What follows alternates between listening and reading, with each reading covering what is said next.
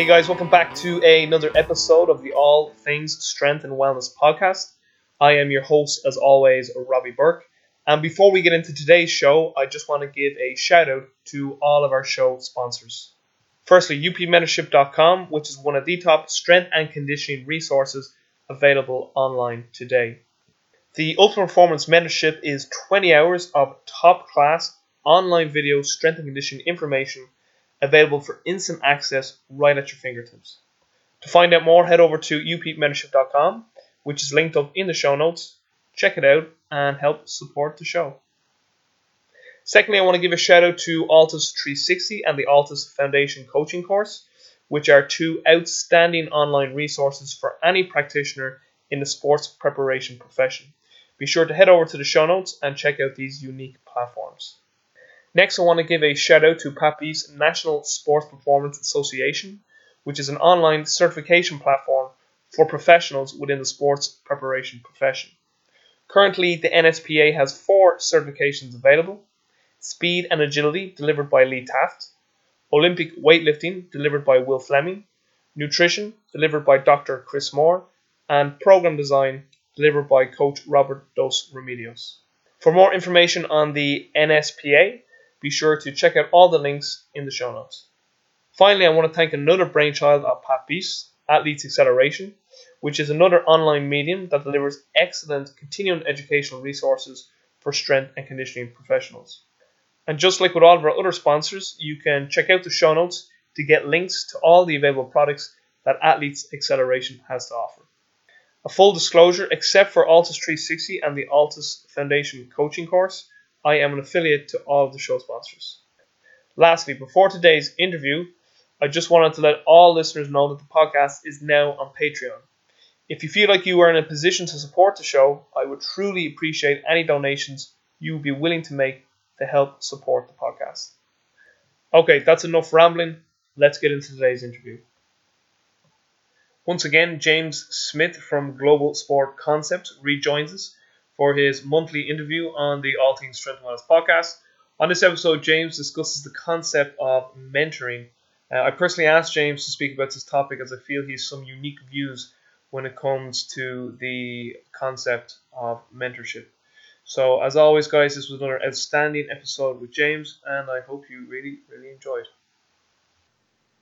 James Smith, as always, an absolute pleasure and an honor to have you back on the podcast. So today's topic, and before we get into the topic, I'll obviously ask how you're doing, but today's topic will be about mentors and mentorship, and um, which I'm really looking forward to because I know that you have um, some opinions that uh, you would like to, to share. Well, I want you to share anyway, so I'm really looking forward to getting your thoughts on that and getting that out to the listeners.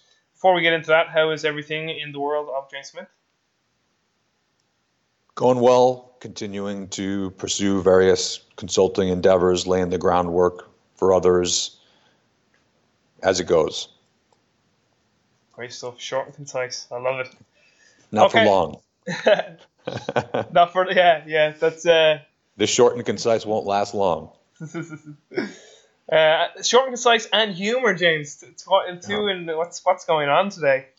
Uh, but anyway, listen, uh, delighted again as always to have you back on for your, your monthly episode. And, and the topic that I proposed this month was uh, mentorship. So I, I really want to, as I've already said, get your ideas and concepts across to the listeners. So basically, what are your thoughts on mentorship? Um, and just take it away. Let's begin with a first principles examination of what the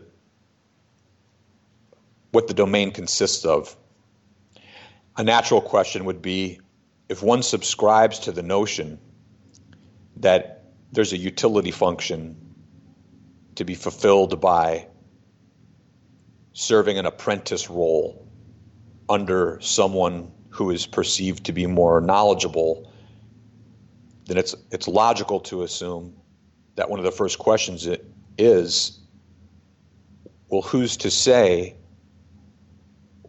which mentor knows what, how to choose a mentor, what distinguishes one mentor from the next. And then, of course, that leads us to the implicit problem of empiricism, which will invariably link to that line of questioning well, what's this person's achievements? What's this person's experience? And those in whom Popper's refutation of empiricism resonates well must, at the outset, agree that the achievements and the experiences of any individual serve as no viable corollary to their knowledge nor their ability to explain the extent to which they understand the subject matter. This, what this brings us to, Robbie, is what I mentioned offline before we started recording, is the, the logic of implication, which, which falls under the, the domain of propositional logic or sentential logic. And this is something that I've been thinking about, as I stated, a lot recently. And what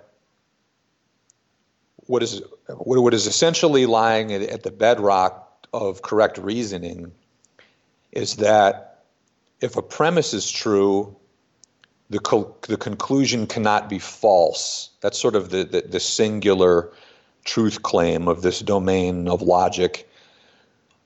What Popper went on to refute was a a subject under the logic of implication, which is to state that you cannot affirm a consequence. So if I give a little vocabulary backbone, you have premises such as an if then statement regarding the logic of implication. And so if I begin with an if claim and then follow with a then claim, if follows the antecedent, then precedes the consequent. What logic tells us is that, for instance, if we just use the alphabet characters A and B, if A, then B. So if A is my antecedent, then B is my consequent, and from there we begin to rationalize or refute what the, what the various assumptions are that follow these lines of implication. And so at, at the bedrock, what's accepted is affirming the antecedent, which is to say, if A, then B, A, therefore B. What Popper went on to refute is how what we cannot do is affirm the consequent. And this essentially is what outlines and distinguishes what Popper referred to as the demarcation between science and, say, philosophy, is the fact that science must be falsifiable, it must be refutable. Otherwise, it's metaphysical or supernatural, something which cannot be refuted. And, and what I'm working my way towards pointing out here is one of the grand fallacies of sport, in which when one uh, adopts a logical perspective, you see how much nonsense in a logical reference frame exists and has always existed in sport due to just how many perceptions in sport are built upon affirming the consequent. So, in, in, in words, affirming the consequent could look something like if I coach in such a way we'll win the game. We won the game, thus, it's because I coached it in this way. Yeah. This is affirming the consequent, and according to the rules of correct reasoning, that's defined as invalid and a fallacy. Mm-hmm. Because what you must acknowledge is how many other potential reasons there are to affirm the consequent apart from the one that you're claiming. So it's a basic rule of logic that says we cannot utilize, just in simple language, we cannot utilize the result as a mode of affirming what was done to achieve it. So essentially, it's what a lot of people talk about in terms of uh, misinterpreting causation with correlation. That's exactly right. And you can see how confirmation bias emerges from this invalid fallacy. Of course. This, this ties directly into the, you know, how I must answer your question or how I will choose to. Because if you if you ask yourself what what is in my best interest in terms of furthering my knowledge, part of that response to yourself must be to ensure that who or what I am surrounding myself by or immersing myself within is of the highest value in terms of let's let's narrow the discussion towards knowledge the most relevant knowledge. So therefore who's to say? Who's to say so and so is representative of this type of knowledge if you accept the refutation of empiricism which is to state okay experience now will not take part in my decision making. Achievement has no part in my decision making. So, how then to determine who knows what? What mode of criteria? And of course, my argument is one that is built upon the right set of criticism that enables one to effectively discern one thing from the next. And ultimately, this stems in part from what can be gained by developing a deeper understanding of logic. Mm. As, I, as I explained off air, th- this is the reason why in the Western classical education, logic was one of the three domains of the trivium grammar, rhetoric, logic, logic being the mechanics of thought. Unfortunately, over time, it is lost. It is no longer as relevant in early education, and in some cases, simply non existent. And this is one explanation for the volume of fallacies that exist in our institutions.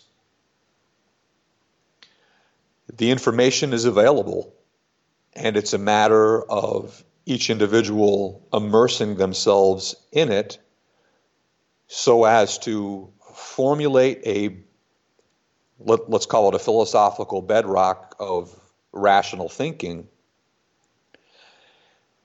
that allows one to get a step on discerning information even if you're not already read up or knowledgeable on the subject matter.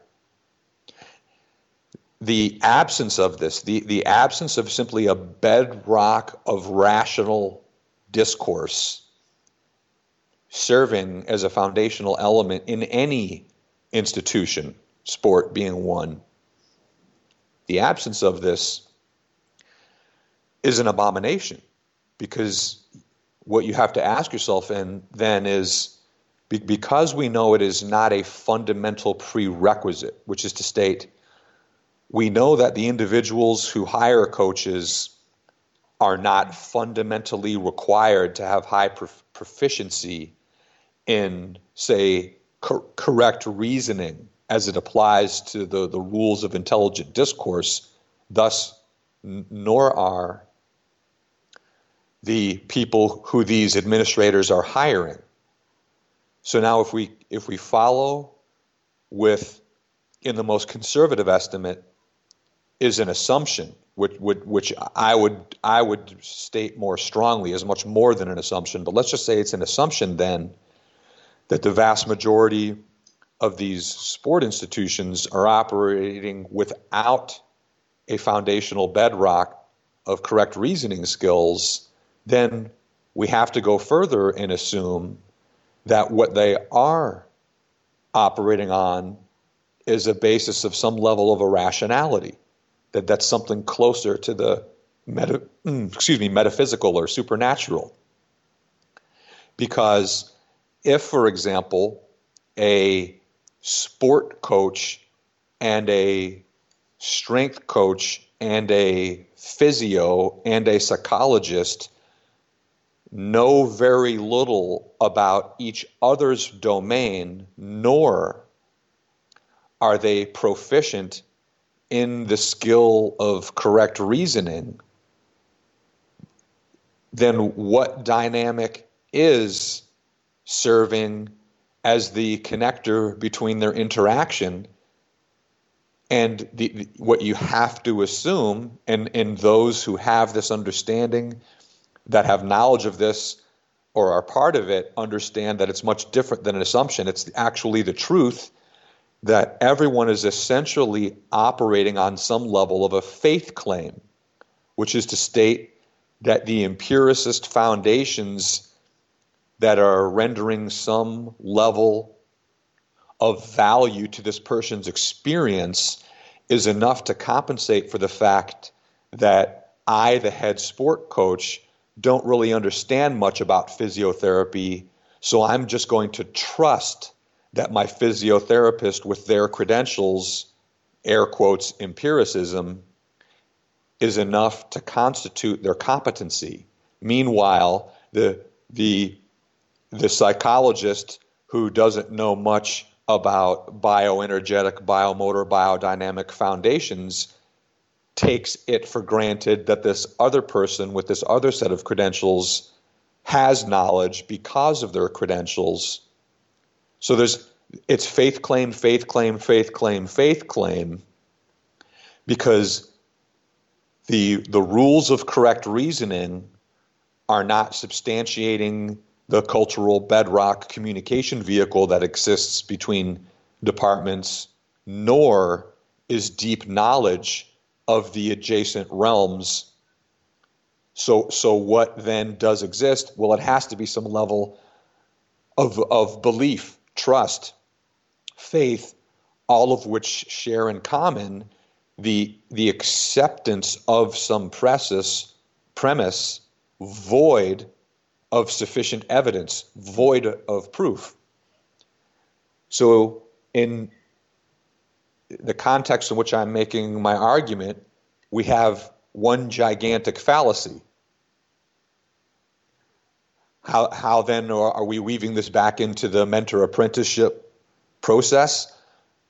By the same mode of thinking. This is, these are, this is a universal premise, which is to state by what mode is the aspiring apprentice utilizing to determine the correct path to take with some mentor if this future apprentice neither has already the knowledge, which of course you wouldn't you would not be seeking a mentor if you already have it, nor the a different type of knowledge, in this case what I'm making the argument for of this mode of propositional logic and the logic of implication and, and just more broadly rational thinking and the rules that associate with correct reasoning that allow for a high level discussion or argument to take place in the first place. So ask yourself then, you know, just how blind behind the wheel all apprentices have been who have not been in possession of this foundational level of knowledge in logic that I'm describing you you simply there's no other way around this discussion than to say, well, well, clearly then, void. Let's just call it of you know the the rational knowledge of argument, void of that, and void of any predetermined amount of knowledge in a given subject matter. So if you lack the capacity to effectively criticize and argue, and you lack the knowledge of the specific subject matter domain which you are going after, what do you expect to accomplish?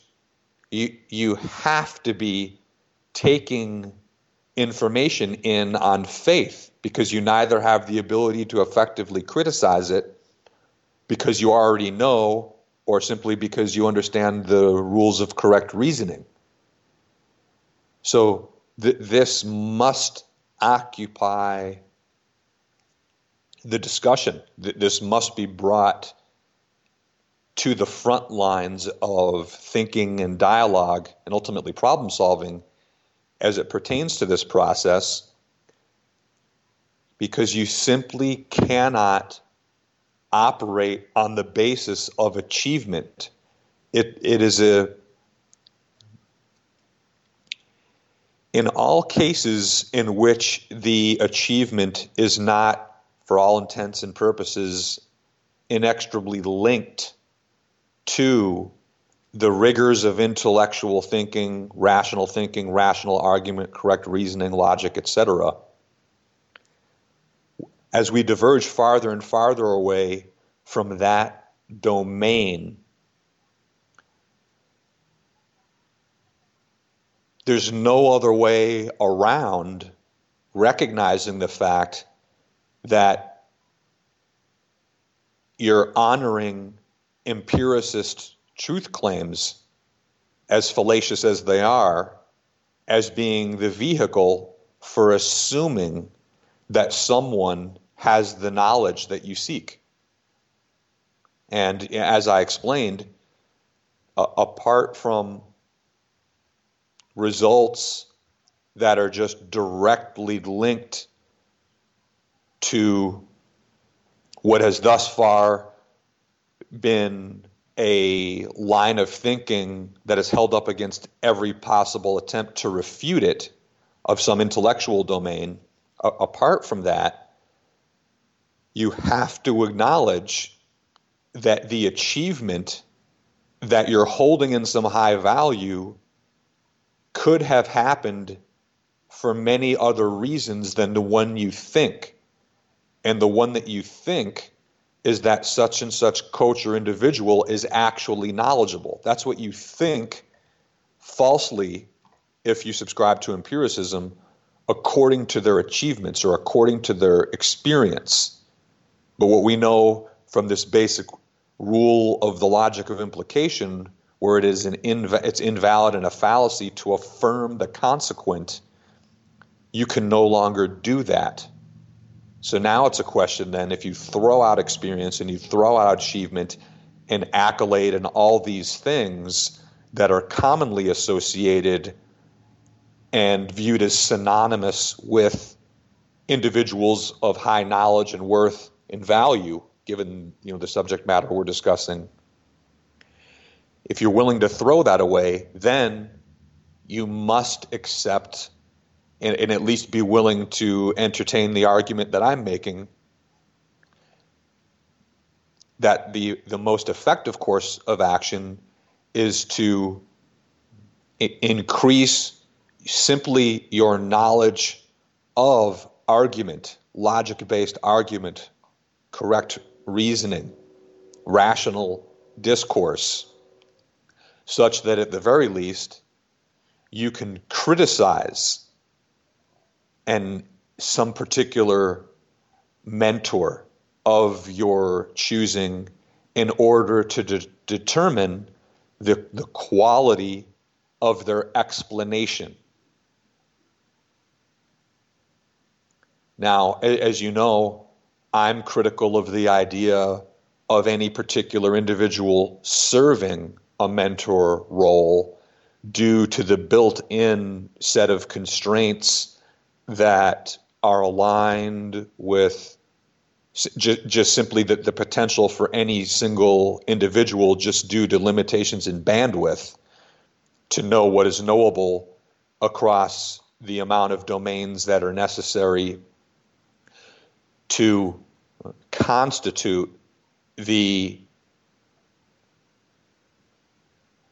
aggregate that serves as the most robust platform to have skill in just about anything.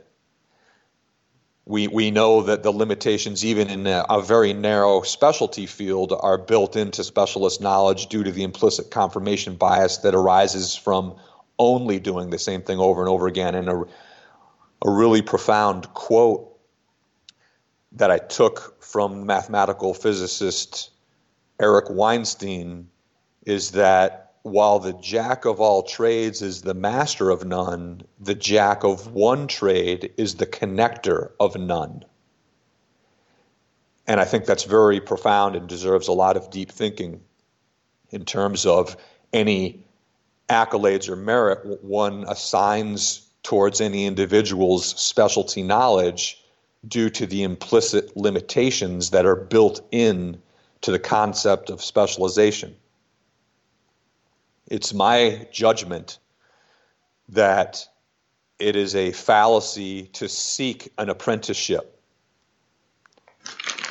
due to what I've just explained and what is much more logical is to first encourage anyone who's might otherwise have been interested to educate themselves on logic, reasoning, correct reasoning, such that a platform for rational discourse and thinking is developed, and then this is what allows for more effective criticism and discerning of information, of new knowledge, thereby mitigating the likelihood of individuals being led astray.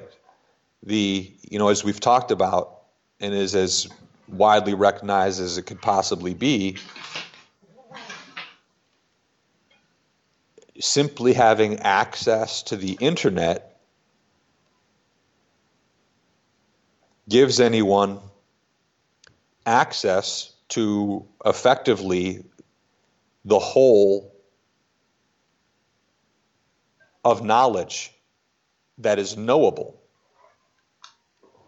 given the fact that the, the amount which has been uploaded one way or another is just so beyond, as I mentioned earlier, the bandwidth of any sim- single individual. We, we could go back. The question is, how far would we have to in time? You know, before the printing press, before modes of sharing information across vast distances around the world how far would we go back until it's actually a rational claim to make that certain individuals knew everything that was knowable?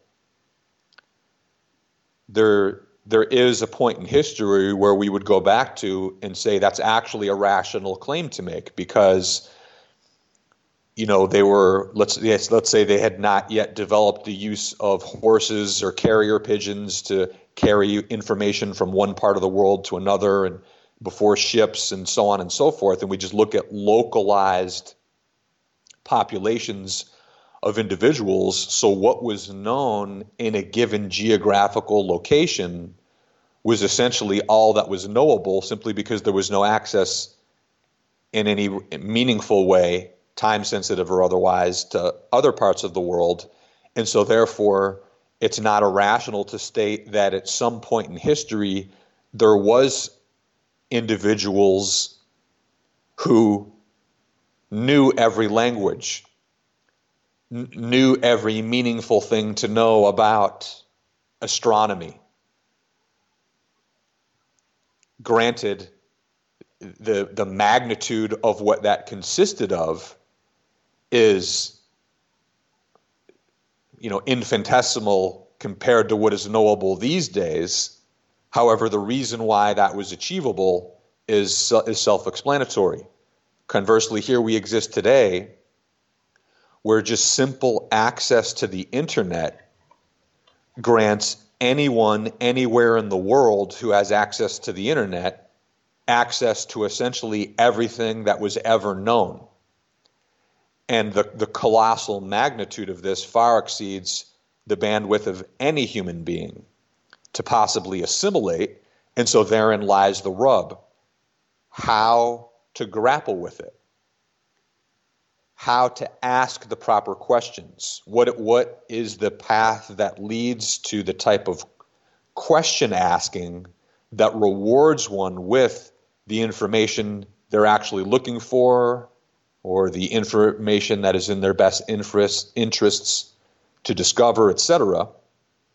And that, that brings us back to the, the knowledge necessary to argue rationally, to present logical statements, to criticize rationally, logically, to reason correctly. This is why credit to the smart people who devised the classical education included logic, grammar, which we discussed in our last podcast, and rhetoric, which is the essentially the use of language to persuade. Grammar, rhetoric, logic were the foundations of the classical education. And they have been lost over time. And of course, my argument is essentially to bring them back to the forefront, certainly not to the exclusion of all other domains which rightly earned their place at the table however, to to reignite the significance of, for instance, grammar and logic, due to how irrefutably implicated they are in the subject matter we are discussing. It's just a, a question that uh, came to me, obviously, as you were talking there. How can you distinguish them between an influence and a mentor. And, and I suppose how I would ask that is like you often mention David David Deutsch and how profound his work has been on you. Like, how can you like how can you draw that line between someone of his stature being an influence and that he's not that you don't like take what he says unquestionably either like uh, um like uh, I'm sure that you know you hold him in such high regard but I'm I'm sure that you you still would question him due to you know your sort of foundations in grammar, logic, and, and rhetoric. But I suppose like where, like I suppose it's a double edged sword. Like I mean, you don't want to be so sort of closed off that you don't let anything sort of, you know, have some sort of, inf- not influence, but some sort of stimulates thought process within you, but at the same time that it doesn't lead you to like taking things unquestionably. So sort of that double edged sword.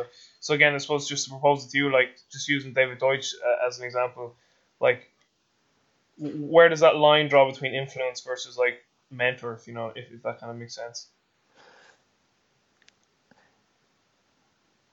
I would encourage you, Robbie, and you know anyone with whom your your question resonates to to assume a completely different perspective which is to state if you assume this different perspective, you would not ask me that question in that way. Mm-hmm. It, it, it's the explanatory knowledge that is the link to one's understanding. And the more one understands the, the truth of that statement, and the greater the capacity of one to critically analyze, you know, which brings us back to the, you know the different podcasts we've had in terms of critical thinking. The greater one's capacity to critically analyze information, the greater the leg up that individual has on discerning the explanatory value of any particular individual's repertoire. Mm-hmm.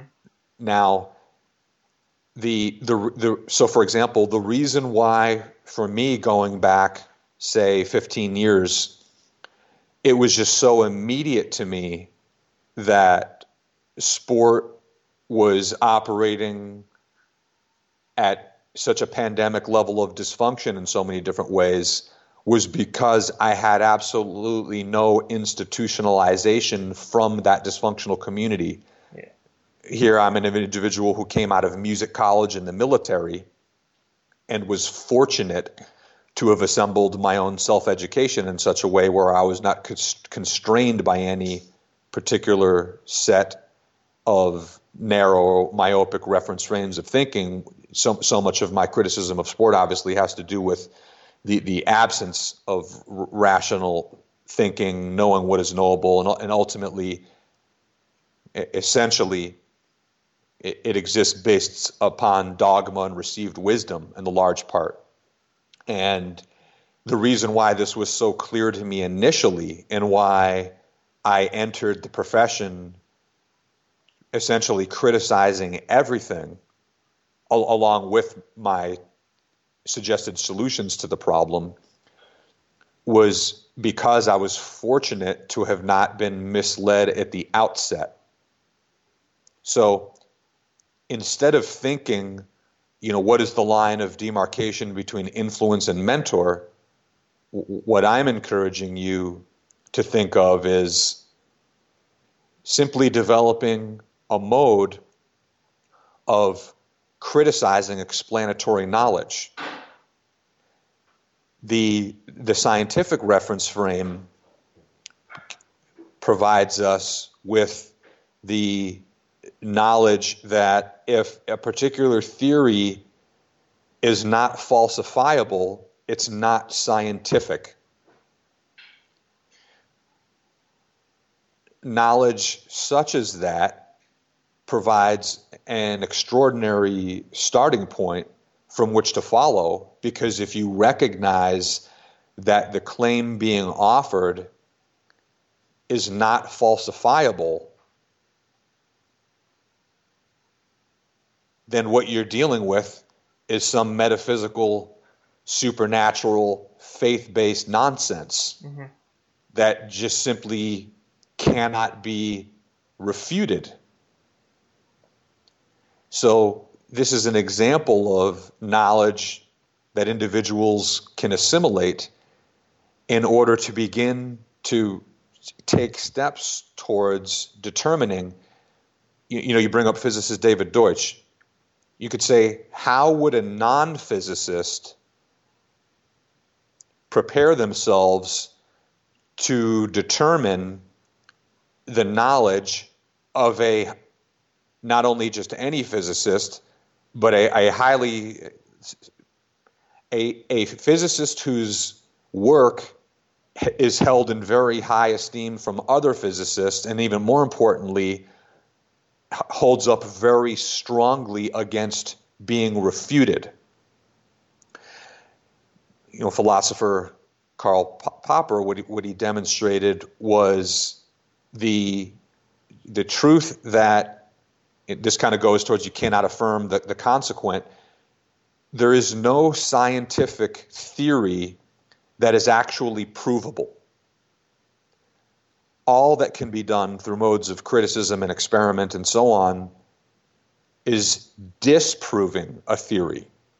This is all science can do is show what is not true. Science does not show what is true. It confirms predictions, but not to a certainty. Mm-hmm. It's, it's, it's really only in mathematics in which we have this concept of a proof, in which you can prove through intellectual mathematical rigor the truth of a given mathematical claim in a way that you cannot in essentially any other domain, for instance, of knowledge. Hence p values. So all you can do is essentially confirm and continue the attempts to refute. And basically, every theory, scientific one that we have, that is still viable either in its whole or in part, is due to the way in which it holds up against criticism. Mm-hmm. So, carrying this knowledge forth into any other domain of discourse, you, you can clearly see the value in it in order to just simply develop a filter by which to discern who's worth listening to and ultimately, what what I'm certainly I am not the originator of this line of thinking. I'm simply an advocate for it. That it's the explanatory content, the the explanatory knowledge that any individual possesses that is the barometer. That is the standard by which to hold anyone against, specifically in the context of domains in which knowledge is the determining factor. I, I state that because clearly it would be erroneous for me to claim this being a universal truth beyond domains in which knowledge is the determining factor. I it, it, it serves no value to to hold this as a criteria as to whether Usain Bolt really is the fastest or not. All that matters is that he's the fastest. Whether or not Usain Bolt knows what the answer to two plus two is has no relevance in the context of his achievements because his achievements exist at such a distance from the relevance of knowledge. Knowledge has nothing to do with that particular athlete and his achievements, or any other athlete or any other individual whose profession is not steeped in particular knowledge. And this, this is where we get into the philosophical discussion of how are we how do we distinguish skills and abilities and knowledge and other attributes and you know th- this is essentially is what explains how someone usually it's in tactile physical domains. It's an easy example to use. Someone could be very good at doing a thing meanwhile having very little knowledge about that thing.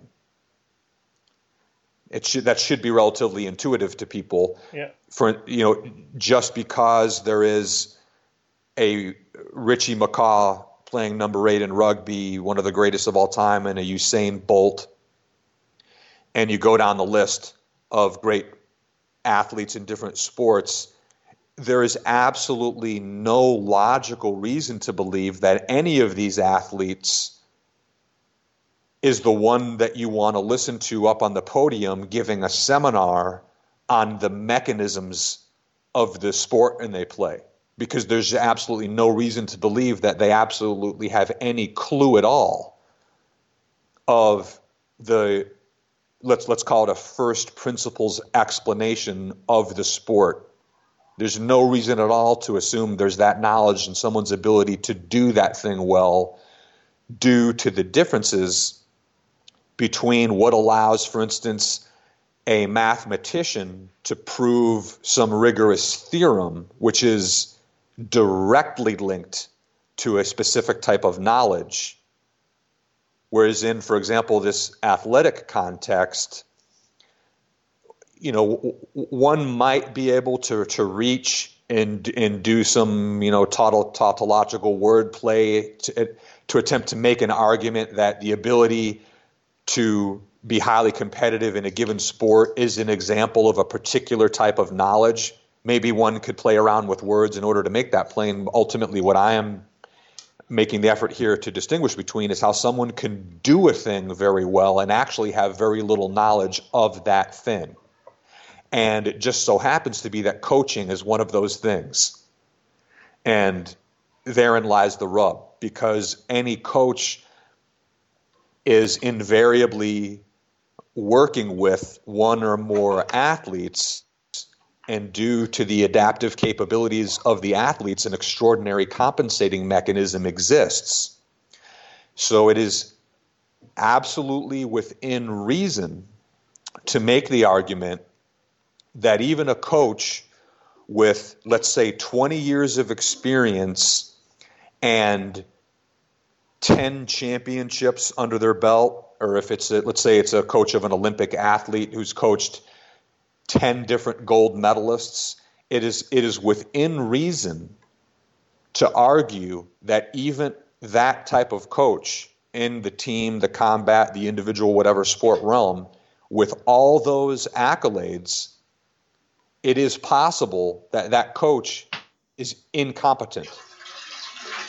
And just so happened, now when I say incompetent, I'm obviously squaring that against my argument in the governing dynamics of coaching of what constitutes objective competency.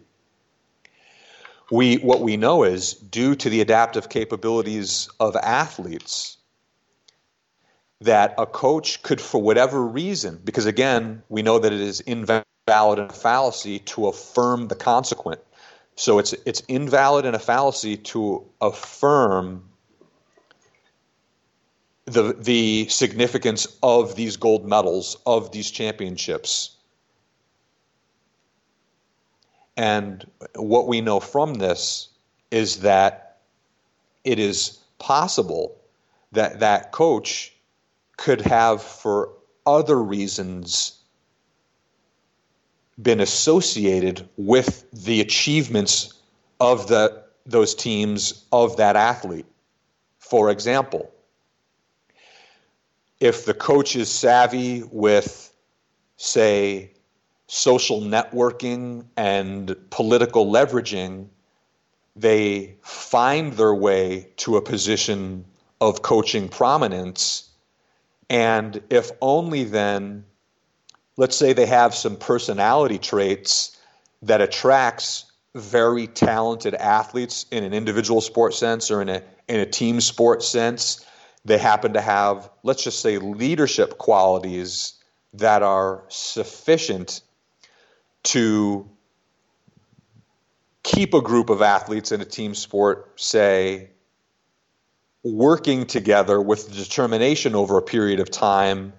And if they're intrinsically talented enough, success will follow, even if that coach who has savvy with their wordplay and social networking and maybe even has certain leadership qualities, but let's say has absolutely little to no understanding of psychology and sensory motor foundations and perceptual awareness and technical advancement and skill loading, engineering, work recovery, all these other attributes that I argue is serving as the governing dynamics. This coach could conceivably have zero knowledge of those, but have simply positioned themselves in such a way to always be around and part of the successes of these athletes who are achieving that success, success either in the team sport or the individual sport realm, not because of, but in spite of the fact that the coach lacks the knowledge in all of these governing dynamics. That is possible and, and as difficult of a pill as that might be to swallow, that it's even possible in these individual sport realms where you'd think there's much less room to to essentially fake your way through, and and the reason is because you're just always in a position to work with this other individual. So immediately it's a multivariate process. And this other individual, which is to say this athlete, the more talented they are, the greater the compensating mechanism that individual serves against insufficiencies in coaching knowledge. So, because of this, I encourage everyone listening to simply not accept at face value that experience or the achievements of a coach have any value whatsoever given the subject matter we are discussing. How much weight do you put in then to things like people skills and emotional intelligence and you know, because again, like I, I, I know, like I fully understand like where you're coming from in terms of peeling everything back to uh, uh, grammar, logic, rhetoric, and, and then like you know basically like everything basically just boils down to physics and maths if you want to get to the truth of things. But like so many people are like, what kind of comes to mind is almost um Jordan Belfort, The Wolf of Wall Street, like manipulation of people because like basically so many people just run their lives through emotion rather than being logical. So I mean, would you say that if somebody as such as yourself, if everybody could get onto a similar wavelength of like peeling everything back to listen, if I can bring everything back to first principles, I know that my bullshit detector is going to be huge and that I won't let my emotional brain or my emotions sort of dictate like who I should believe or what I should believe because I know logically that if I understand things through the lens of science and maths that I can get to the truth. So like I mean the if everybody was operating at that level, deep like is there a role for emotion? Is there a role for like you know people skills, quote unquote. Like, what what are your thoughts on that? As as humans, as higher order primates, we are all emotive beings. So apart from the sociopaths and the psychopaths among us, so there's there's no getting away from that. The the, the key is, as as you recall from our, you know what I talked about in psychological preparation, mm. is the effective management, the self-regulatory ability to to essentially disallow emotional engagement. Th- this is my argument. I, I in no way am in a position to speak on the basis of absolutes here. My, my argument is that the most sensible course of action is to d- disallow emotional content uh, of any significance to play a role in the most important decision making. Mm-hmm. S- simply because as emotional arousal increases, there, there is unavoidably a decrement in logical capacity, r- rational processes. It's a, a simple example of this is there's a reason why there are behavioral stereotypes associated with individuals who operate in pro- professions in which the implications of bad decision making, which is to say, let me rephrase that, the implications of a lack of emotional management are profound. And that's why I, I list those in the book and, and in other types of conversation. It, it's not a stretch to think what, what any individual accepts out of hand and, and likely even admires in certain cases about particular coaches being unable to regulate their emotions which you know there's another word for that and it's called passionate. Because if you look up the definition of passionate you'll get something to the effect of uncontrollable or unstable emotion. Now consider the irony in why that level of emotional, in this case, you know, uncontrollability outburst is in many cases celebrated mm-hmm. in terms of in terms of passionate coaching. Yeah. Whereas almost no one would want to celebrate that same quality in their next airline pilot yeah. or air traffic controller or surgeon that's going to operate on a loved one or the person who handles their finances yeah. It's it's very easy to think, okay, right, I do not want the next pilot of the commercial airliner I'm flying from point A to point A to point B with to to be so operating on such a poor level of self-regulatory emotional management that that any given environmental situation they encounter or news from air traffic control is going to send them into a spinning outburst tirade that's a dime a dozen on the sidelines of, of any team sport coaching match and viewed as having nowhere near the same implications, which is why it's celebrated as a passionate coach. Meanwhile, no one wants to think about the that pilot or his, his or her co-pilot in the cockpit similarly freaking out no one wants to think about that even being possible. Nor do they want to think that about the air traffic controllers who are in part coordinating who knows how many of these commercial airliners in their airspace at any given time. Nor do they want to know that that's even possible about the surgeon who's got, say, their child on the operating table. They want to know that no matter what happens, that individual is calm, cool, collected, and in a psychological disposition to make the most rational decision.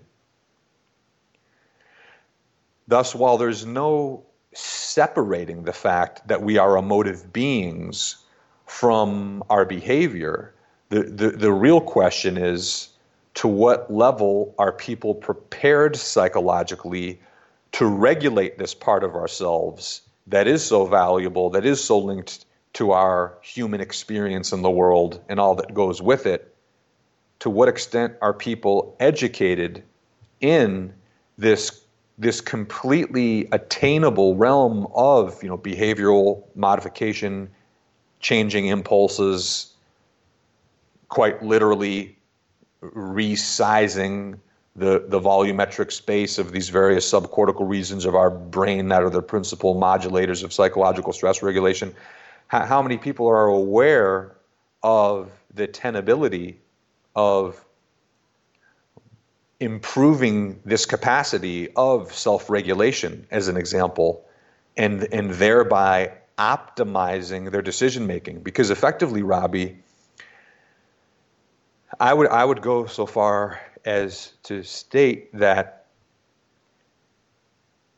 there is there is no possibility to regret or however you want to look at that concept. Some people don't believe in the the, the very premise of regret. However you'd want to phrase that, negatively criticize a decision you make in the past.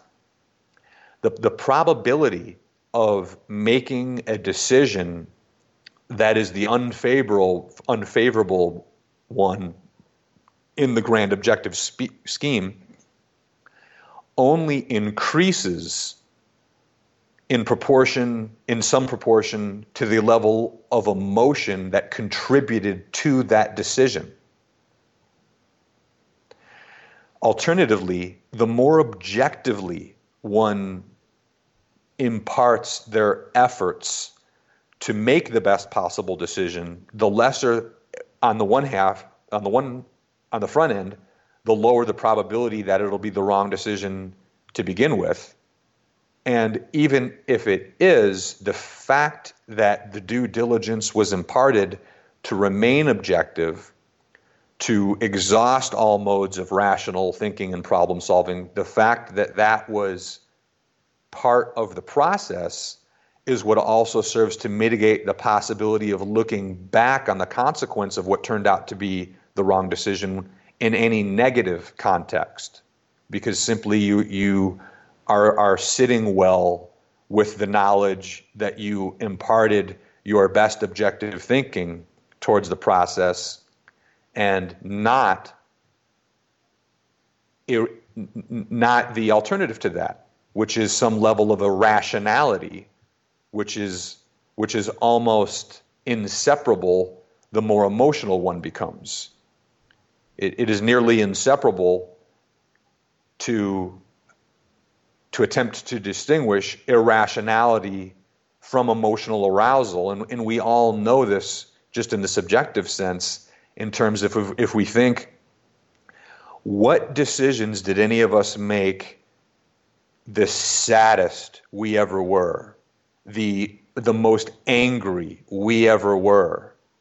The you know you begin to fill in the blanks with other other emotions and immediately you go back to thinking oh yeah the, those are some of the worst decisions ever made, I made. Some some of the things I'm I'm most embarrassed about having done. You know they're all in some way shape or form related to an emotional extreme. Never let me rephrase almost never would would one associate just the exhaustion of you know rational discourse objective thinking problem solving criticism? Almost never would one associate that with a level of say shame or embarrassment or just purely objective negative assessment of decision made be, because of the implicit rationality that's associated with that whole domain. So it's the the because often what happens, Robbie, in my consultation is I, I tend to dismantle belief systems. And when someone is is on the receiving end of a belief system being dismantled, defenses go up, mm-hmm. and it, it actually uh, even affects people's actual perception. It'll actually affect what you are actually hearing at a foundational level. And the, the, the more iconoclastic an, individual, an individual's arguments are, the more likely the responses to these arguments tend to polarize what they're saying, when in fact what they're saying is not polarizing. So, for example, the, the, the, more powerful a belief system I might be dismantling, say, to a listener, they could very easily due to their skewed perception of the biases that they've they might even be unconscious about that exist within them they could very easily come away from one of these podcasts thinking oh that James think that James Smith guy he thinks we should all be robots and that emotions serve no purpose at all which would be a complete misinterpretation of what I'm saying which is of course the self-regulatory ability to effectively pick and choose to what extent emotional engagement serves as a ingredient and to what level in one's decision making in one's psyche in one's experience there, there's there's really no point in which an, an utter or absolute separation can occur because we are emotive beings and, and apart from some minority of psychopath, sociopath, let's say, who's just operating way on one extreme end of the spectrum in terms of the the inability the inability to say to empathize. On, on, some level, everyone who is not checking a box in one of the categories of the Diagnostic and Statistic Manual of Mental Disorders, which categorically defines a given mental disorder, provided one is not checking the box of one of those in their neurological uh, examination, then we all know that on some level we are all empathizing to some degree or another. The, the, the key is to, to what level of control, what level of self regulatory observation, evaluation, and impulse changing we have undertaken to be able to remain as objective as possible in a given circumstance. So, Robbie, the role that emotion, behavior, communication, there is a profound role that all these different attributes play. And as I explained in the governing dynamics of coaching, the psychosocial, emotional, behavioral domain is an enormous component of coaching competency. It's that on its own, it fails to render one as being competent due to all of the other, let's just call them ob- objective reference frames regarding the, the mechanical, the technical, etc. So I am not presenting a polarizing argument. I am not suggesting that you everyone attempt to shut one part of themselves off and to, to become the the best possible version of some artificial general intelligence that simply is not operating on the basis of emotion.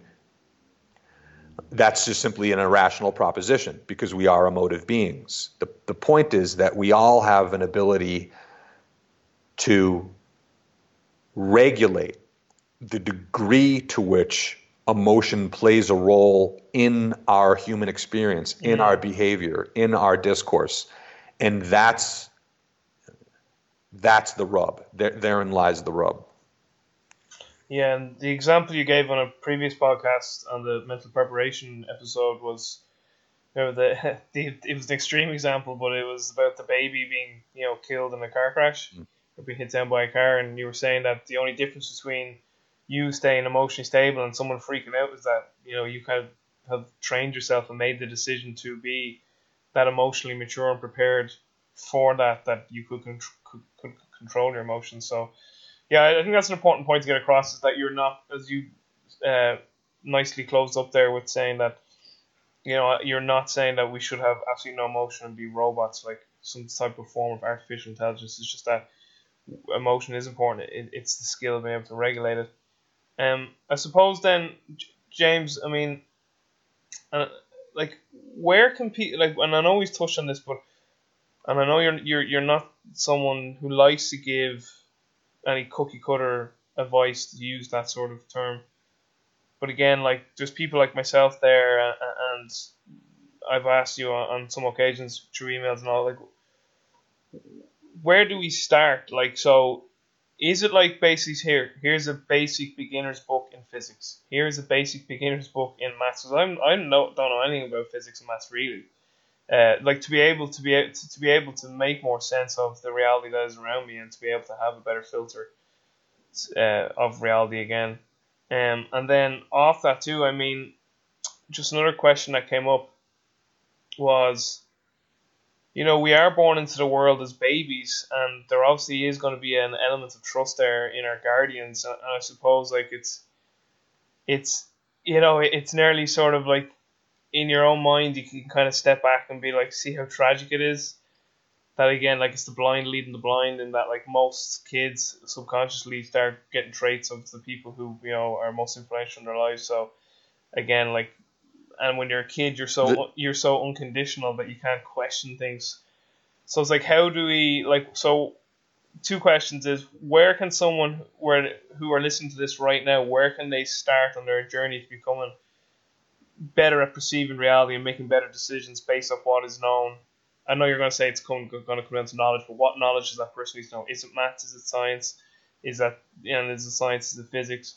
And then going forward, is it a case that just like these people then need to be the people who are the future parents to kids and need to know when they're raising their kids that like this is the sort of platform foundation we want our kids to be born into is that you know ones of logic uh, grammar and rhetoric rather than emotion and just the basic shit show that's going on right now in the world.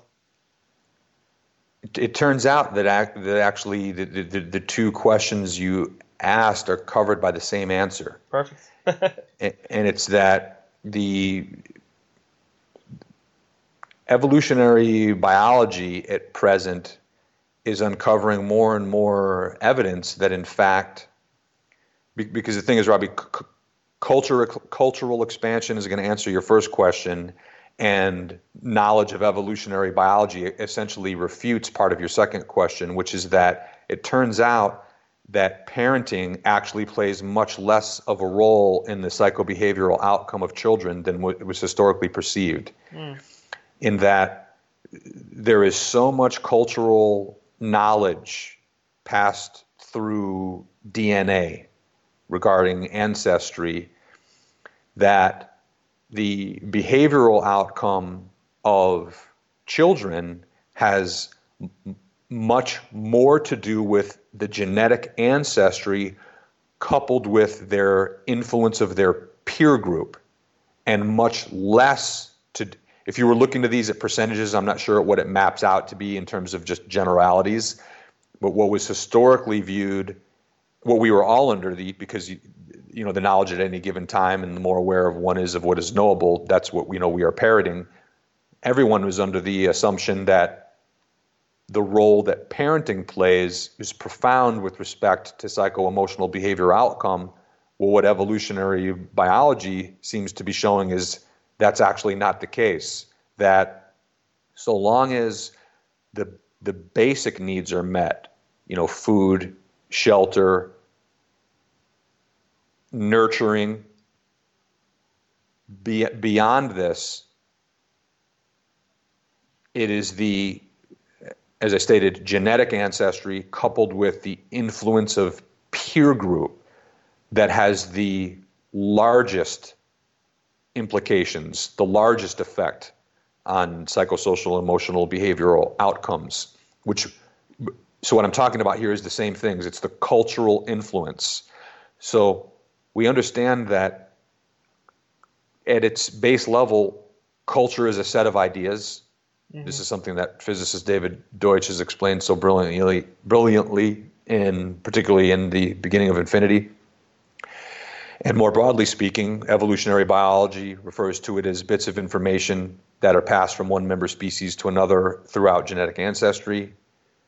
We can look it up in Oxford Dictionary and get some version of the the, the arts, the aesthetics, the collective of human intellectual achievement. Absolutely everything is culture. And as I said, from a first principles standpoint, it is a set of ideas, and you can expand that as broadly as you want to include absolutely everything, everything thinkable that could potentially serve as a cultural influence, something that is seen or taken part in regarding a peer group experience or conversation, or from parents, or on television, or on the radio, or in a movie, or in a play, seen in an artwork tasted in food. I mean, absolutely every part of this intellectual experience, including what we receive coming into the world with regarding our genetic ancestry, which appears to play the lion's share in terms of our long term outcomes, is encapsulated by culture. the answer to the first question, how does one go about this, is by having the deepest possible knowledge, the deepest possible cultural experience. The more one learns about this set of ideas that constitutes culture, which is to state everything, the more one learns about the arts, the aesthetics, dance, music, theater, gastronomy, just through the list, all the science, technology, engineering, mathematics, absolutely everything.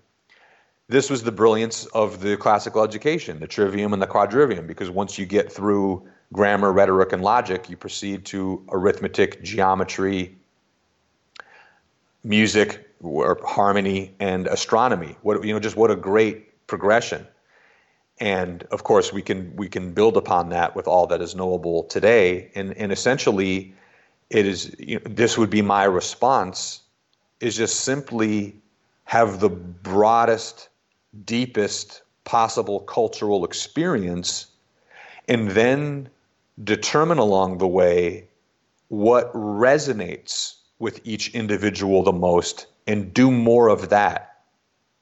If I'm if I'm speaking of my own personal experience, I was fortunate to be a product of this incredible music college, in which I had this in, incredible immersion into not only aesthetics, because there is a, a highly mathematical, analytical, rigorous component to music theory in understanding this. And so I, I had an excellent exposure to both sides in college and then coupled coupling that with my own affinity for languages, for travel, for gastronomy, for physics, for mathematics. I'm I'm completely a product of self-education in all these realms, and I have been fortunate to have recognized at a, a, relatively early age what resonated most with me and simply pursued those subject matter fields on my own. And in the very concept of school or a formal education, de- depending in which context we define it, is is just simply an ordered introduction of this. So if we were to say that all of a sudden we were to snap our fingers and no institution in the world assigned any particular relevance to an undergraduate set of credentials or a postgraduate set of credentials, if, if for sake of argument, that was just thrown out the window and all that mattered was aptitude and knowledge. Simply, you have the aptitude and the knowledge to do such and such job or you don't. And the way that we determine that is through an approximation of you doing the job itself with the right type of structured selection criteria, et cetera. This is actually part of what I do for consulting then all that would matter is aptitude, knowledge, and depending upon what is in question, any other abilities. And what that would then open the floor for, which is what I suspect is going to occupy much more of the landscape, broadly speaking, move, moving forward in terms of self education, is simply people developing, no matter how they develop it, because now we're saying school does not matter. It's simply that you take it upon yourself to self teach and amass the resources and surround yourself with the right type of people or technological resources or otherwise that allows you to develop those aptitudes, that knowledge set as it pertains to your interest, and that's all that matters. Either you're able to do it or not. And and in my argument, this is what you know. This is just another refutation against the part of empiricism that's really handicapping most organizations is to make clear that in any profession, all that matters, whether someone can be excellent in that profession or not, is the requisite aptitude, knowledge, and whatever other skills and abilities are associated with that particular task are up to up to par. That's all that matters. And there's actually no, there's very few synonyms that can be drawn between any particular postgraduate level education and what I described. There are some, and again, they tend to be linked to those that are so purely objectively intellectually rigorous that the synonym exists. So, for example, if we talk about the the the the, the problem solving ability of an individual who has a PhD in some realm of mathematics, there's a much greater probability that everyone with a PhD in that same subdomain of mathematics is a phenomenal analytical problem solver. There's a higher probability we can assign to that than in a, another domain in which we simply cannot use the same sets of objective criteria, which is to say to state that everyone with a PhD in sub subdomain of history is an excellent academic in that domain. There's there's a much lower probability associated with that due due to how uh, subjective and peripheral and superfluous and multivariate these processes become when we drift away from the, for example, the purely mathematical. And, and those that are closer to the purely mathematical tend to hold the same gravity, which is why, for instance, theoretical and mathematical physics, physics is essentially directly linked. And we go closer to those, it, Robbie, it's essentially, it can be reduced down to what is it? What are the dynamics that allows one or not to bullshit their way to success? And so, in that context, what we know is in the, in contexts of, say, physics or mathematics, you simply cannot bullshit. Mm-hmm. You you will be exposed almost immediately if you have a lack of knowledge in one of these domains, at the very least amongst a group of your peers.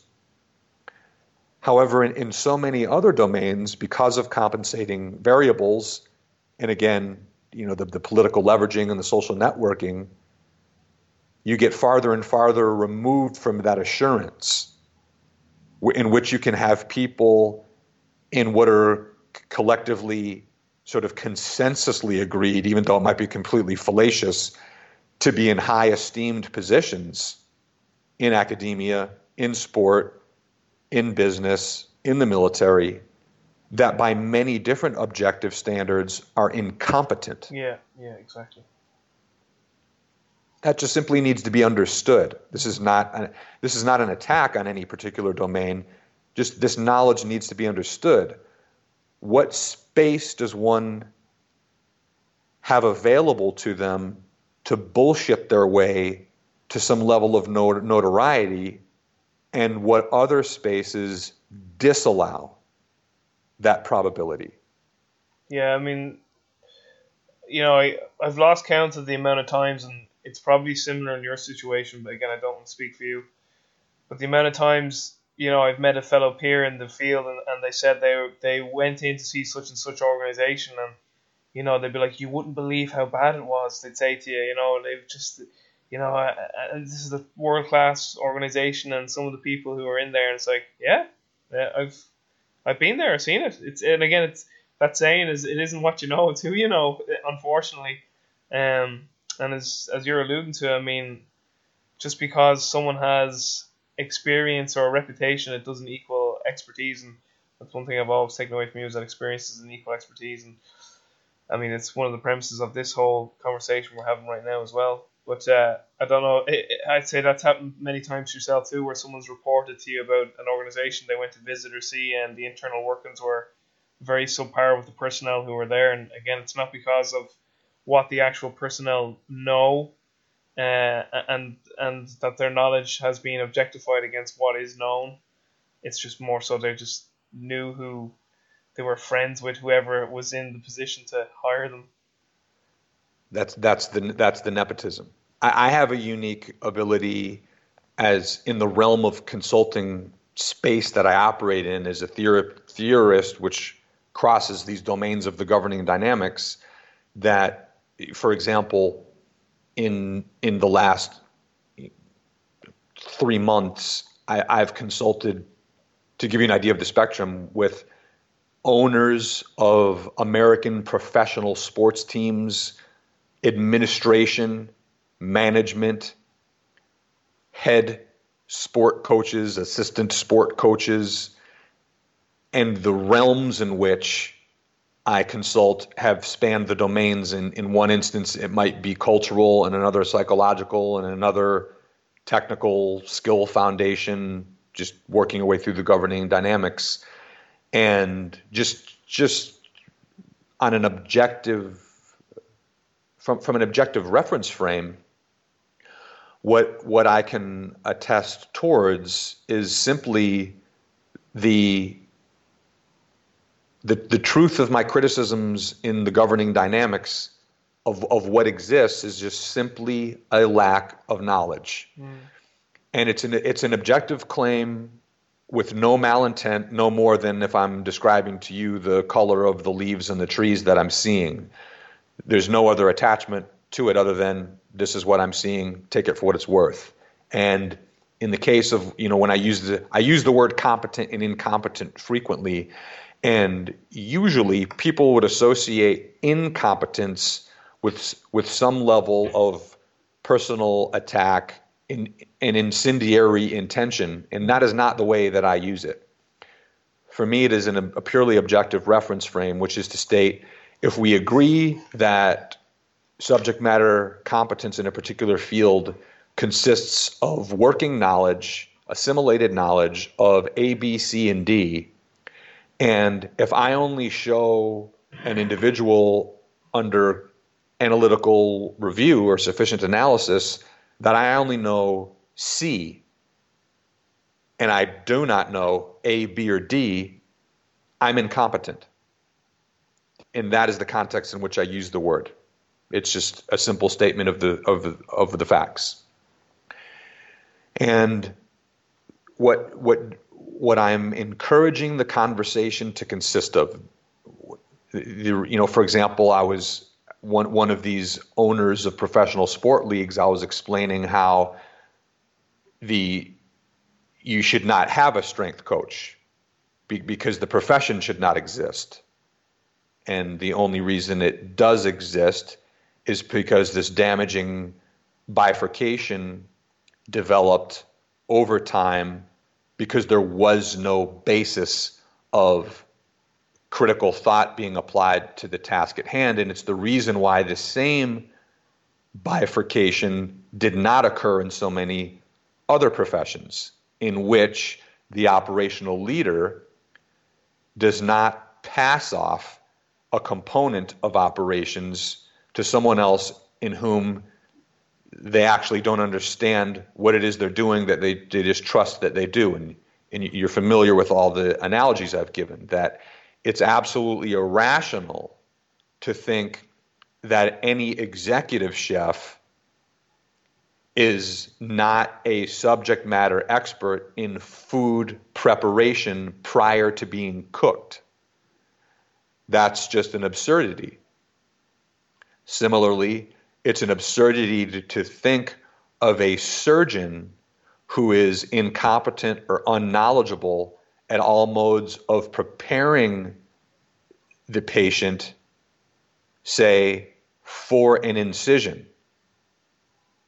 And we just go down the list of operational leadership in other domains in which, if you attempt to fragment the skill sets underneath them in such a way that they no longer have an understanding or have very little understanding of one of them, you either get yourself a logical fallacy or one of the domains in which the only reason that exists is because the leadership is relying upon a multivariate process that compensates for their lack of knowledge.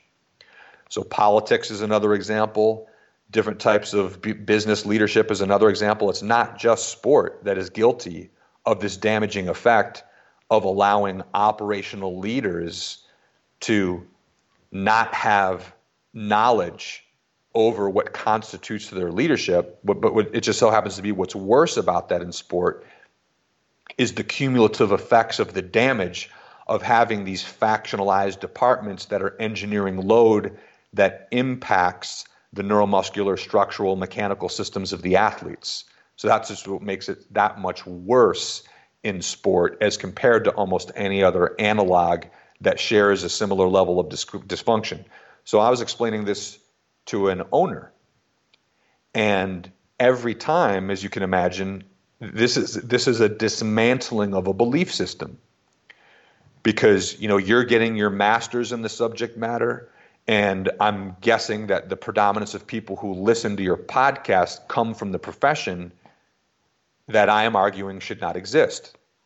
And so it's invariable that there's a lot of belief systems being challenged when I make my argument. And what's important is that the response to this happening is and is is rational and not irrational as would otherwise be the result of an emotional defense mechanism that is all too prevalent. And so, in this consulting that I do, it is just a constant endeavor to negotiate this landscape of belief systems being challenged. Most recently, it was with a general manager of a professional sports team just earlier this week, where I opened the conversation with I want you to prepare yourself because I'm going to be challenging what un- undoubtedly are many of your belief systems. And it's, it's important that you know this out the gate in order that you can derive as much as possible from what I'm about to say and otherwise not raise, raise the bulwarks of your perceptual defenses so high that you just miss out on the opportunity because you're so emotionally offended by the fact that I just deconstructed your entire work experience into one big fallacy. So this, it's simply the importance of this conversation being had, Robbie, that that more r- rational, thoughtful, cognitive energy is directed towards it because the the argument that I've made in the book and the, the, the logic behind the argument is extraordinarily difficult to refute. And if I may say so m- myself, that's the reason that it makes for a good theory, mm-hmm. because it, it's very difficult to refute it given the way I substantiate it with logical thinking, critical thought. That, and, and, and that is the basis of which you know we're I'm, I'm, I'm throughout this conversation, I'm working through, I'm going around, I'm circling, I'm coming back to. This does all pertain to the very apprentice, the very premise of mentor apprentice. It just so happens to be that for the reasons I've explained thus far, I would not encourage anyone to pursue being an apprentice due due to what has been explained thus far. The knowledge that is developable culturally coupled with the the recognition of what resonates most within individuals and working towards those those that would be my recommendation to the to the question, James, how do I go about doing this then? If if hypothetically it's okay, James, I'm I'm I'm a 16 year old and I it's resonated with me what you've said. I'm not even gonna I'm not even gonna pursue university or postgraduate. I'm just I'm just gonna develop as much knowledge as I can in a particular subject field and then attempt to pursue a profession in that. What we'd have to ascertain is that they're pursuing a profession that allows for that. Because it just so happens to be that many professions you, you just cannot get your foot in the door without the credentials, which is a shame because that's restricting a lot of otherwise extraordinary talent and aptitude that, for whatever reason, does not have the credentials. So that has to be understood. Invariably, whether it's going through the formal educational system or not, the same truth holds. Broaden your understanding of all things culturally as deep and as wide as possible, and then that which you spend most your time on afterwards, in my argument, should be that which resonates with you most strongly. The problem is not that we don't have enough information it is that we don't have enough knowledge.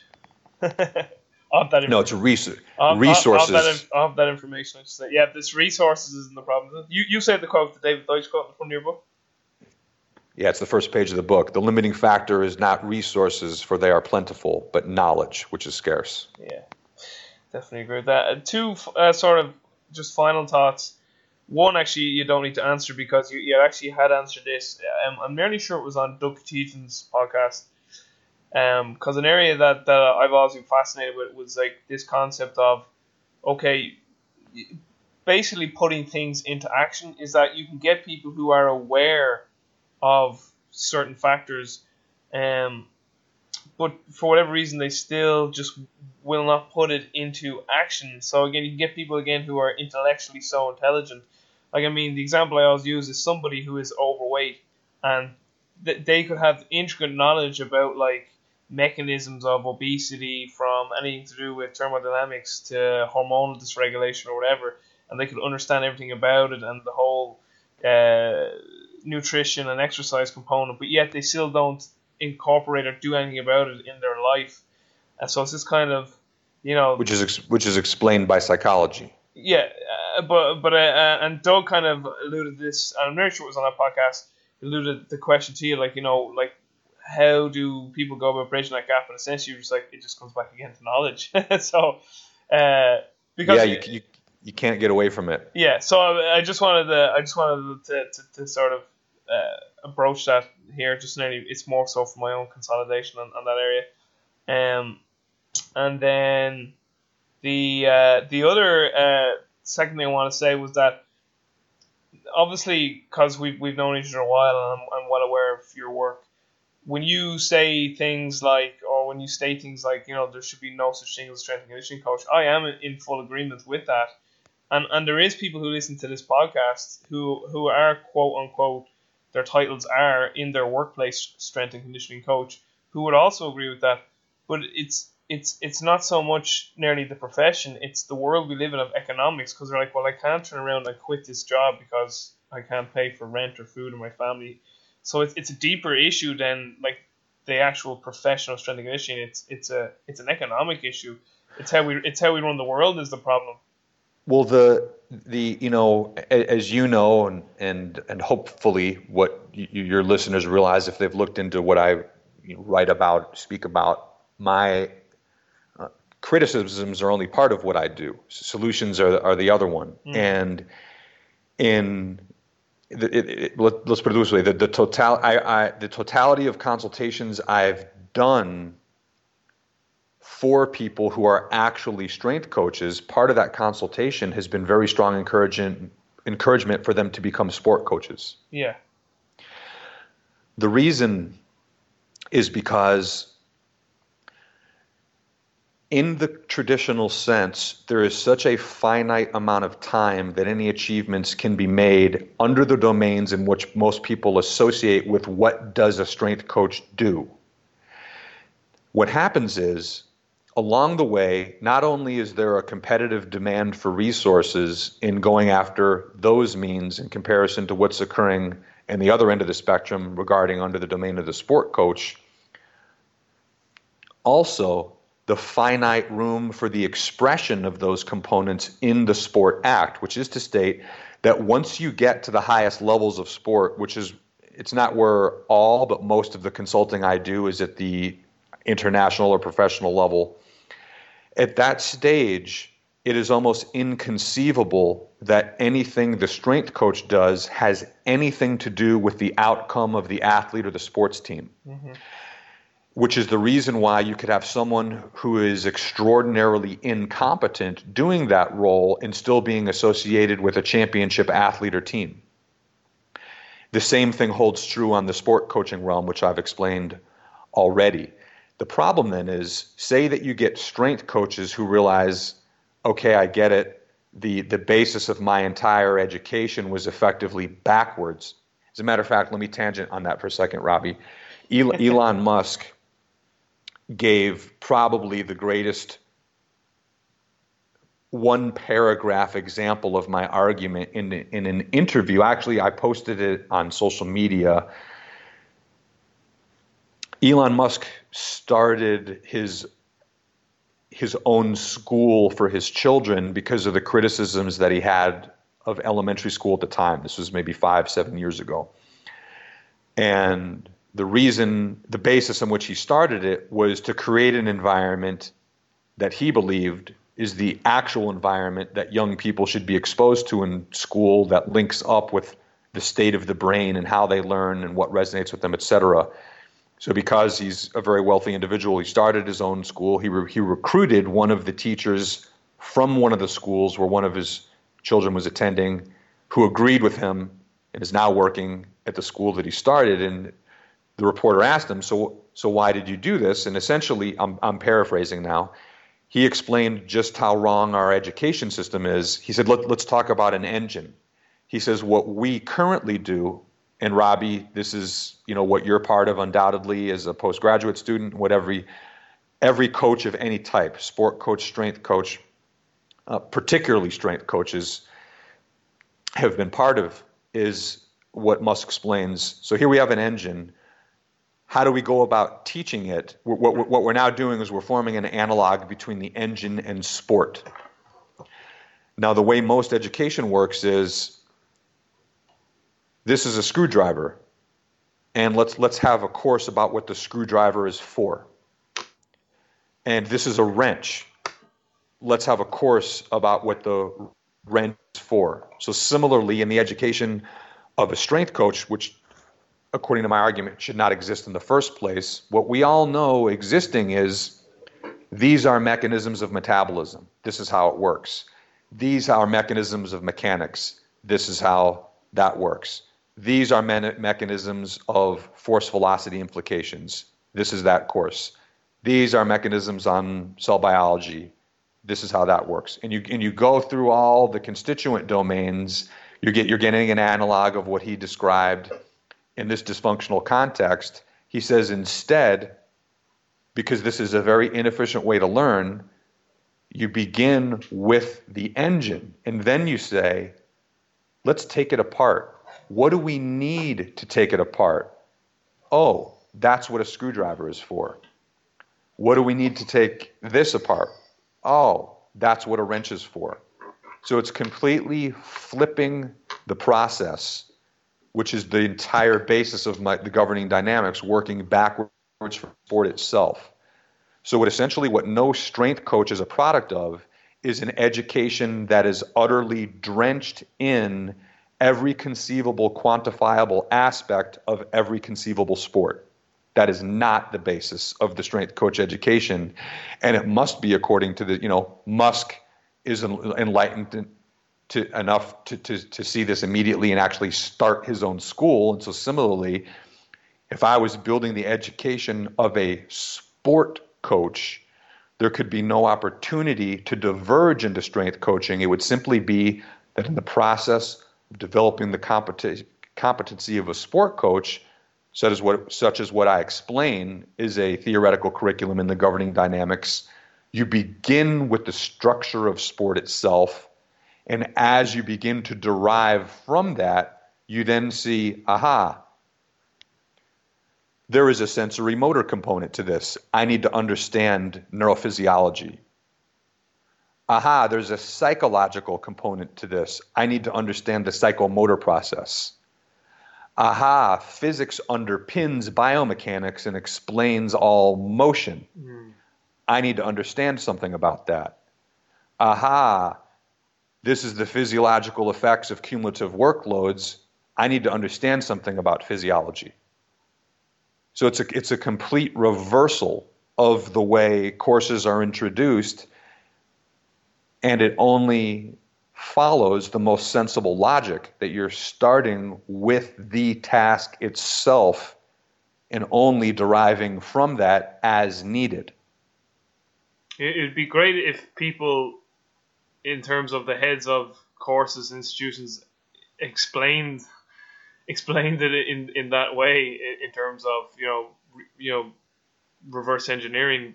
Like what I find happens an awful lot is that you get people who are disseminating this information and they falsely believe that the audience that they're talking to know what they're talking about in terms like they'll say these certain things that are known. So like for instance, you've talked about Karl Popper and you've mentioned it, it what's the word? Imperial imperial it's not it's not imperialism. Pronounce it though. Empiricism. Empiricism. Like what is that james? I don't I, have heard of karl popper and I, I know i'm aware who he is but like there's people listening like what, what like what is that? And then that's what a google search is for robbie. Oh i, I know yeah but i'm just saying like that's that that that is an issue i do see in, in terms of like there's just like i think a lot of people think that when they present information, and it's not it's not up to the the individual who's disseminating that information necessarily, but I think there's just a lot of missed information or the point that someone's trying to get across isn't being fully consumed because the individual doesn't have the is lacking the foundational knowledge to make heads or tails of that information. I'll tell you the you know it, what it points towards is a the extent to which that exists would be a misconception that it's the responsibility of, say, the speaker to offer a a caveat to you know every third word they say, which is to say such and such, look it up. Here's the reference. Google it. The the what should occupy the headspace of anybody listening, to, for example, to anyone else who is not already clear on absolutely everything they're saying, that it is in everyone's best interest to look up the subject matter which they do not yet understand. Mm. This is only the logical conclusion. This is something that I do all the time. It's just that, you know, as you're aware, I, I, I don't read or, or listen to anything related to, to sport for about the last six or seven years, I, I, only derive information from elsewhere arts, science, technology, engineering, mathematics, gastronomy, you name it.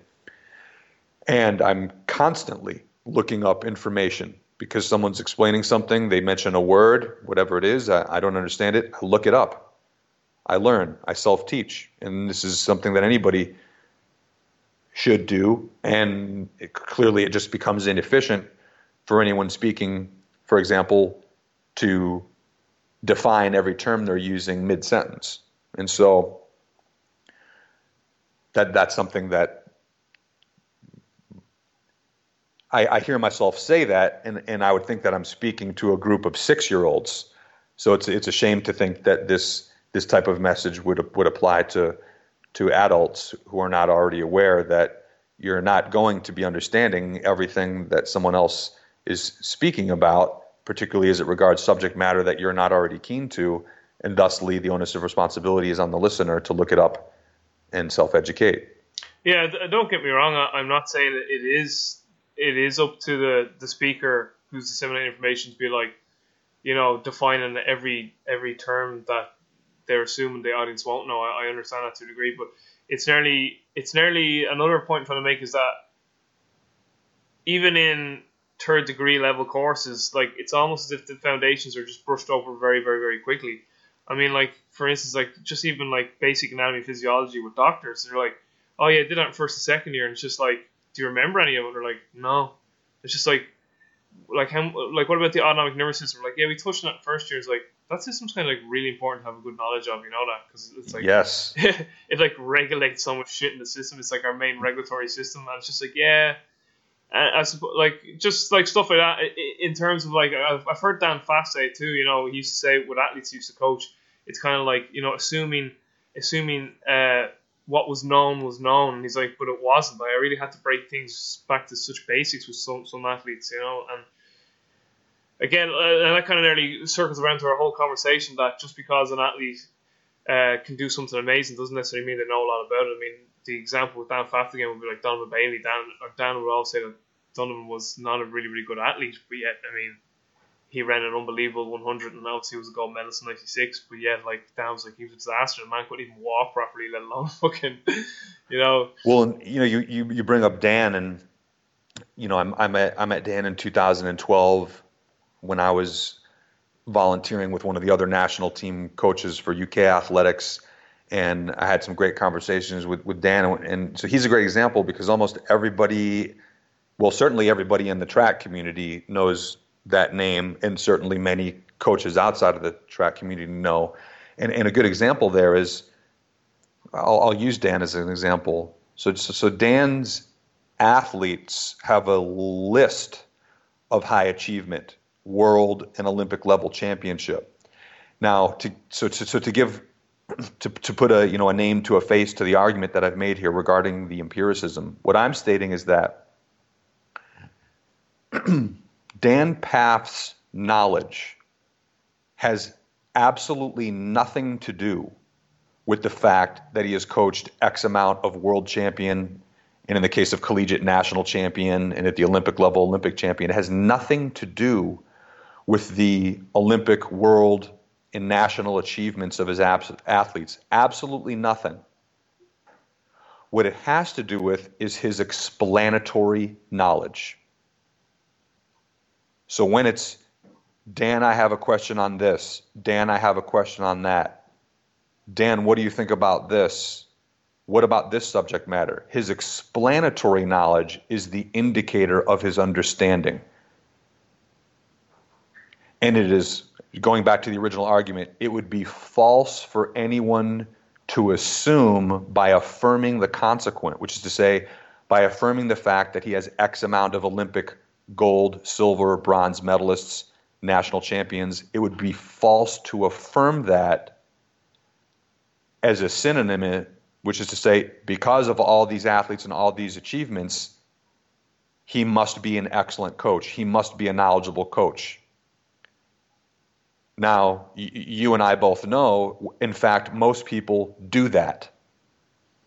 And it just so happens to be that Dan Pfaff is an extraordinarily knowledgeable individual. It just so happens to be that the way that that works is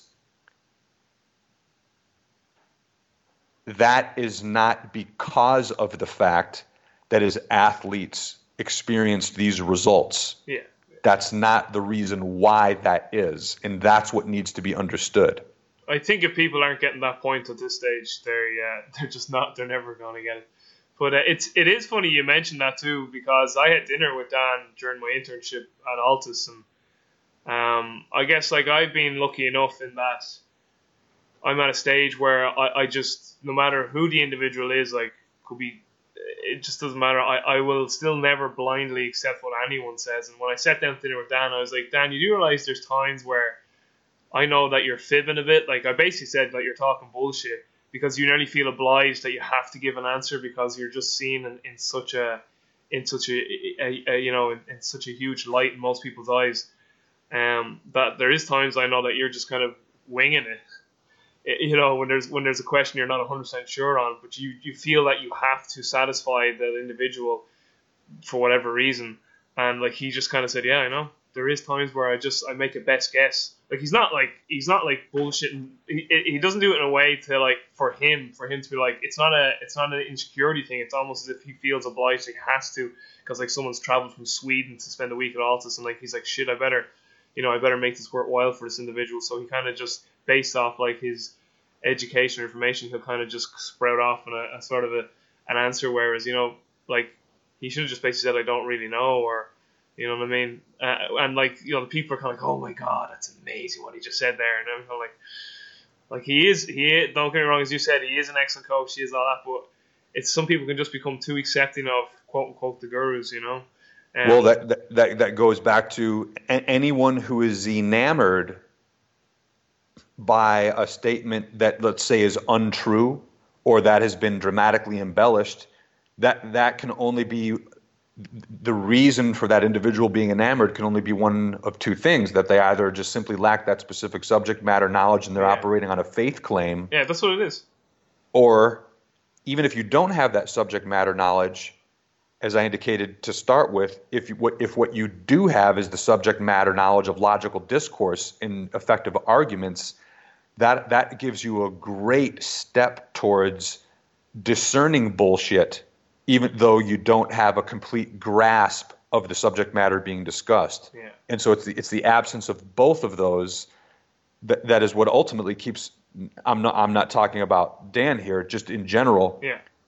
The, the, the people who are monetarily successful, who are socially successful, if we talked about, let's say, being popular, are able to do so on the basis of complete bullshit is due to the percentage of people that are on the listening end or on the reading end void of both the subject matter knowledge and the knowledge of rational discourse, corrective re- reasoning, and argument. Yeah. And I just want to say, just so we're clear on this, I don't want any of the listeners going off and like linking this to Dan Pfaff saying Robbie says you talk bullshit. That like ninety five percent of the time, like that the man has like ex, like extremely logical, rational answers, and and and and he is an excellent coach. And, and and again, like no one should misconstrue what I said as an attack on Dan Pfaff as a humor or anything like that at all whatsoever. Just hope people like I absolutely love Dan.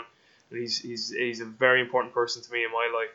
Um, I'm just saying that at dinner that I did say that to him, and he was like, "Yeah, there is times where I feel like I do have to wing an answer because I feel obliged to." And the people seem to be satisfied with it. And like he was also he was saying it in a way too that he was almost disappointed that people didn't like sort of take him up on it. You know, he's kind of like, you know, I'd rather if you were a little more, you know, self reliant in your own thinking and challenge me a little bit, but you kind of just accepted what I said there. And um, so it, it was a great conversation I had with Dan. So I want to make sure I got that clear uh, well, to the listeners. It, it's important to be able to criticize Robbie, and we're all fallible. Yeah. If you're a human being, you're fallible, and no one is beyond criticism con- contrary to what certain dictatorial leaders would have you believe in certain countries of the world. And this is an important thing because a- any proposition that anyone or anything is beyond refute is by definition irrational. Hmm. You must be able to criticize any and all things because that is the only way for progress to occur. Yeah. Absolutely. It's just that the, this day and age, criticism tends to be misconstrued as incendiary, offensive name calling, when in fact, in its most useful form in the context of knowledge creation and professional discourse, is thoughtfully constructed so as to so as to promote progress. I'm gonna wrap up here soon because you probably need to go to the toilet. uh, but um, just uh, I don't know if you read the book *Sapiens*, but um, in that, like, he talks about how like some of the myths, you know, cultural myths, basically that we've just agreed upon were actually important for us as a species to cooperate and, and sort of get to where we currently are as as humans. So, like, what would your sort of thought process be on that? Because again, like, there, like, and he brought in some deep questions in terms of like, for instance, we'll all say that murder is immoral, but he's like, there's no natural law to say that murder is immoral. He says we just agreed upon it. he's just like it's the same with money. We just agreed upon a trust in money. He's like, well, and like he, he also says he says I'm not saying that these are bad things. He's like like these he's like just not like human rights is another one. He says human rights is a fiction. Like you what you can't cut open a dead body and say oh look there's human rights in there. It's not a tangible objective thing. He's like we just agreed upon it. And and he and again he's he doesn't say like these are like fiction's bad. He's like they're actually very important in in us getting to where we are in our currently. He's just like just know that they're fictitious. They're made up. It's fairly intuitive. I, I, in, in no way am I diminishing the work of the book. I have not read that book, but th- these are intuitive principles, Robbie, because it, it, it's not a stretch for people to realize that, that, that, for instance, the taking of a life is something that is intrinsic to all life on Earth. It, effectively, every certainly every carnivorous entity in on, on Earth is a murderer of other life. Hey, you, you could make that argument about a herbivore too, because apparently plants are living organisms. That's true. That's very true. That's very true. So, so given that, given that truth, what we agree then is, it's perfectly natural for whatever reason someone instead of wanting to verbally disagree with a speaker to just shoot them in the face there, there's nothing irrational about that in the grander scheme of the, the, you know the human experiment. It's just that, as you said, what, what did effectively most societies this day and age on Earth agree upon? What they agreed upon is, you know what? Let's make that illegal. So even though you might, for any other set of reasons, want to kill this person, let's just go ahead and make a steep set of consequences exist if you actually act on that impulse. And effectively, that's what m- makes for and the degrees of societal societal success that would be awarded to any culture have to do with just that type of thinking that acknowledges on one end say a truth of the human condition is simply a higher order primate, and on the other, stating, all right, now how are we going to prevent complete chaos from happening? By having some, some type of order. I mean, and, and Robbie, that is the human experiment. You go mm-hmm. from one culture to the next, and you get somewhat of a different version of how, of what these rules consist of. And as a result, you have different cultures emerging. Mm. So I think it's really interesting subject matter to consider. And and like I said, I think it's relatively intuitive, even though most people on face value might not think of these terms. But I, I, I often I, I've had this notion driving and I would encourage anyone else to have this thought experiment. I, don't, I do not own a car, but when I rent one for different types of work trips, imagine how many times you're driving on a roadway in which oncoming traffic is not separated by an impenetrable barrier. Mm-hmm. Think of the implicit volatility there and just how infrequent head on collisions occur for whatever reason. Mm-hmm. There's no law of nature preventing it from happening. Yeah. It's just that on the whole, all this volume of human traffic going back and forth on the different motorways of the different countries of the world, the the 99.9999999 percentile is not drifting into the oncoming lane of traffic, nor with intent driving into the oncoming lane of traffic. I, but there's no law preventing it. I actually think about this all the time in terms of like getting a public bus. I'm like, why does to stop this bus driver just driving this thing off the bridge into the river and killing all of us? So there's there's an infinite mode of thought experiments. One, you know, you know, the next time you're walking down the street, imagine just sort of sticking a knife in the, the next person's throat who walks by you, and that would not be entirely unlike what happen, happens in other realms of the animal kingdom all the time. Hmm. Some analog to that, something tantamount to that, to just some random killing that doesn't even does not even involve nourishment. So there's all sorts of this points towards what we discussed in the psychological preparation podcast the set of possibilities must be assimilated because this points directly towards how one can psychologically prepare themselves for absolutely anything based upon what is actually possible. It's just that within the parameters of societal convention, we operate on the basis of guidelines that ultimately allows for whatever level to efficiency that does exist Yeah. exist. And you know, we're all not eating each other. I think we'll uh, cannibalism. I think we'll we'll wrap up on that point. But uh, one final thing too, I, I'm not too sure how many 16 year olds listen to this podcast. So uh, I meant to say that to you when you brought up the 16 year old example earlier on. If there is a 16 year old who's listened to this and can comprehend this podcast, I am jealous because I would have liked to been uh, I would have liked to uh, have had that opportunity at 16 years of age. Touche. Yeah, James, listen, this is an absolute pleasure as always. Uh, so we'll wrap it up there. I think we're just coming up to under two hours. So time off flies by. So guys, uh, for everyone listening, I hope you truly enjoyed today's episode with James. Uh, I sure did. And for now, I will talk to everyone soon. Take care, be well, and stay strong.